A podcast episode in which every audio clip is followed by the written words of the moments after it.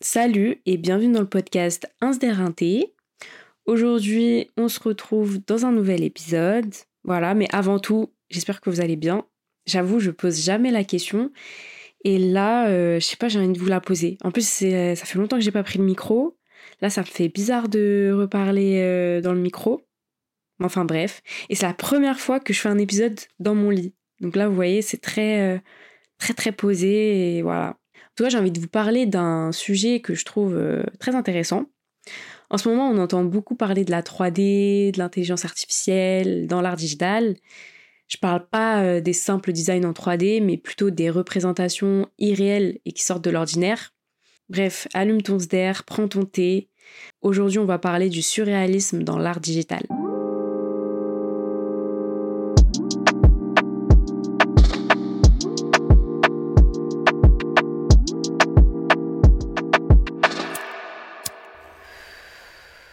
C'est en faisant le Next Museum que j'ai eu l'idée de faire cet épisode.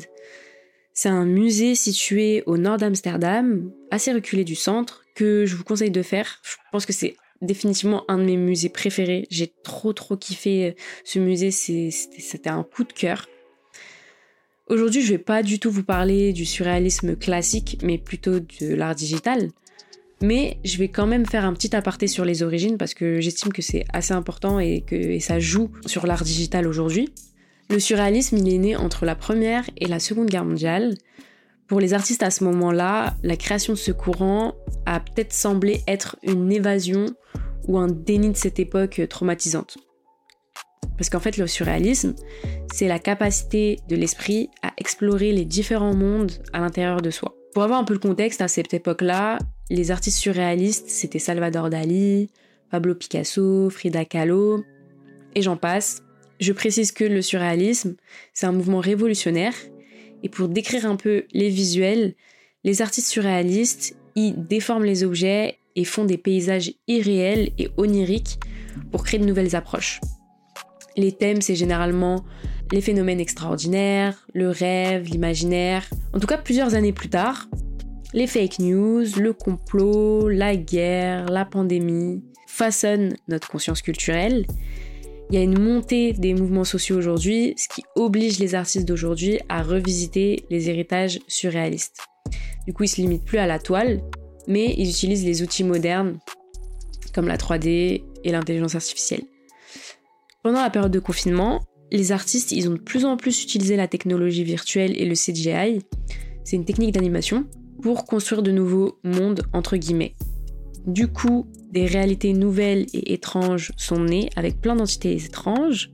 Certains sont même commercialisés en tant que NFT. Voilà, je pense que là vous voyez très bien de quoi je parle. Lorsque l'espace public et la vie sociale ont été interrompus par le Covid, les nouvelles pratiques virtuelles, elles ont fait qu'augmenter.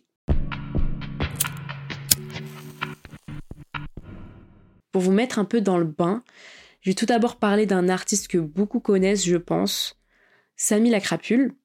C'est un artiste français qui se considère comme un artiste qui tente d'explorer l'art digital et ses différentes formes pour embellir la réalité.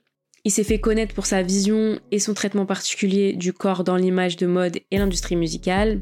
Et ses œuvres, en fait, elles se caractérisent par une utilisation singulière des outils numériques afin de créer des univers mettant en scène des corps augmentés et surréalistes. Il interroge les représentations de l'humain par l'utilisation de différentes techniques numériques comme l'intelligence artificielle, la 3D, la réalité virtuelle, ce qui ouvre les portes d'un monde à la frontière du réel. Je vous invite à aller voir son travail pour mieux comprendre. Maintenant parlons mode. Aujourd'hui, il y a un essor de la mode virtuelle les grandes maisons, elles investissent de plus en plus dans le cyberespace. Par exemple, Balenciaga, ils ont fait un défilé 100% virtuel en 2020 avec le Covid. Chanel et Dior, ils ont fait des filtres Instagram pour qu'on puisse essayer leurs accessoires. Et ça, ça a vraiment été accentué en effet lors de la crise sanitaire quand tout le monde était confiné.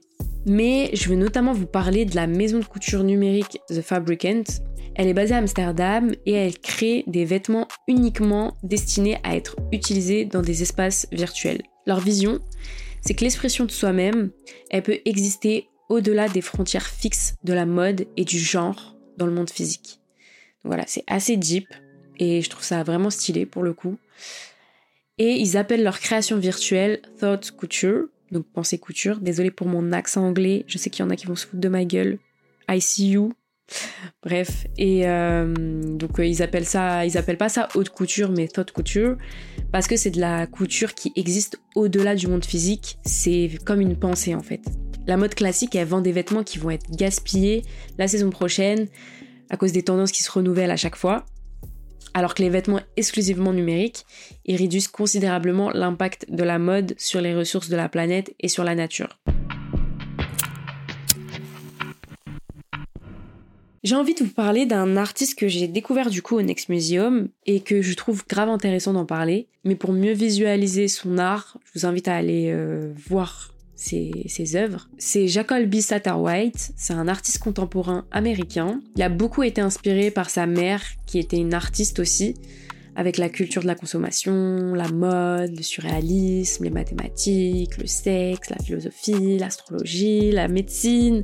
Bref, il a été influencé dans plein de sujets différents grâce à sa mère et ça a beaucoup influencé ses œuvres. Il est parti à une école d'art, mais l'éducation artistique traditionnelle, elles ne lui ont pas offert la liberté de création qu'il recherchait. Tout ce qui est peinture, toile, tout ce qui était physique en fait, ça lui semblait limité et ça le reflétait pas. Pendant ce temps, il explore la vie nocturne new-yorkaise et la scène des clubs queer, et entre-temps, il découvre l'art numérique, et là, il se sentait beaucoup plus libre parce qu'il découvre beaucoup de possibilités.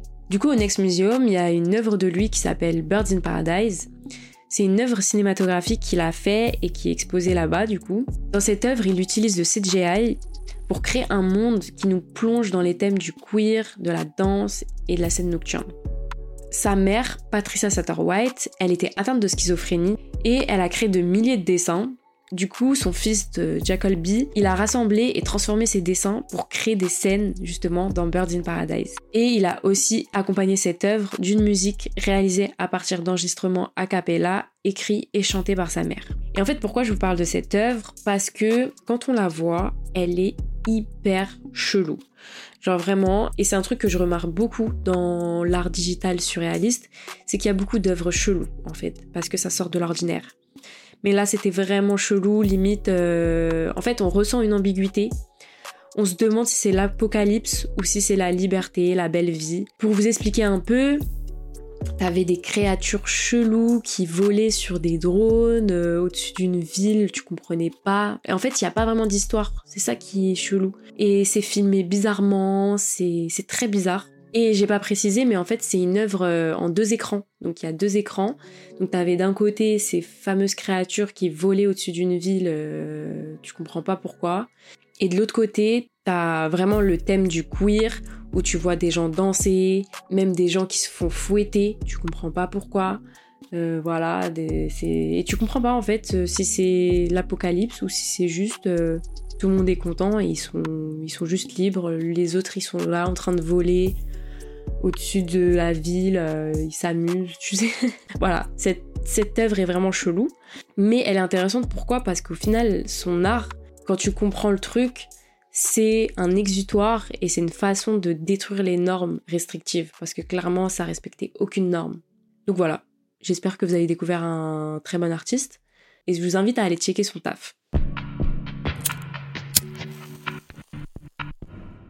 Pour finir cet épisode, je vais vous parler d'un artiste, mais vraiment coup de cœur. Son univers, il, il me parle tellement. Donc euh, je vais vous parler de l'univers imaginaire d'Ocean, qu'il a appelé Ocean World.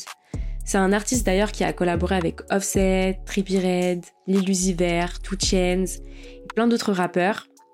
Et il est d'ailleurs très connu sur les réseaux sociaux, il a un très large public. Et en fait, il a créé New Radio World Tour. C'est une sorte de jeu de réalité augmentée avec deux personnages, Camille 226 et Camille 334, qui sont là pour nous guider. J'ai eu la chance de jouer à ce jeu du coup au Next Museum. Et en fait, il y a un défi à chaque chapitre, entre guillemets. Faut esquiver des trucs, sauter. Euh, à un moment, il y a même un peu de méditation. Et en fait, entre chaque chapitre, il insère des pauses publicitaires avec un peu de musique, euh, des animations. C'est trop trop cool.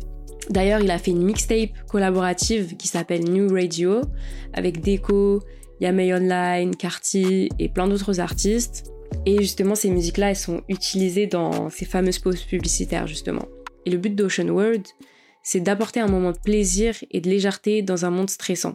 Voilà, c'était vraiment ça le but euh, de, l'artiste. Ça m'a fait un peu penser euh, aux animés, parce que finalement, euh, les animés, ça reste assez enfantin, mais ça touche les adultes. C'est ça que je trouve ça dingue. Et je pense que c'est pas pour rien que ça fait ça avec Ocean World parce que justement, Ocean c'est un artiste qui réalise aussi des mangas et justement lui à la base il fait du dessin mais il s'est lancé à la modélisation 3D pour réaliser cette œuvre et pour justement la rendre plus réelle. Je sais pas si on peut parler de surréalisme ici, mais je trouve quand même que si parce que ça reste du digital art qui veut s'ancrer dans notre réalité. C'est c'est clair, enfin en fait c'est un jeu de réalité augmentée, voilà. Je vais vous mettre mes musiques préférées de la mixtape euh, New Radio. Vraiment, je l'ai tellement kiffé cette mixtape. Elle est trop trop cool. Je vous invite à aller voir sur Insta son univers, c'est Ocean World, et même sur YouTube d'aller voir euh, le New Radio World Tour. En tout cas, j'espère que vous avez découvert des trucs aujourd'hui. Moi, mon but avec ce podcast, c'est que vous découvriez des choses en fait. Que quand vous finissez l'épisode, bah vous avez appris un nouveau truc. Alors euh, je sais que ce sera pas forcément le cas pour tout le monde, mais moi à la base c'est ça mon but et c'est pour ça que j'ai fait ce podcast. Donc euh, voilà. En tout cas, j'espère que cet épisode vous a plu et euh, on se dit à bientôt pour un prochain épisode.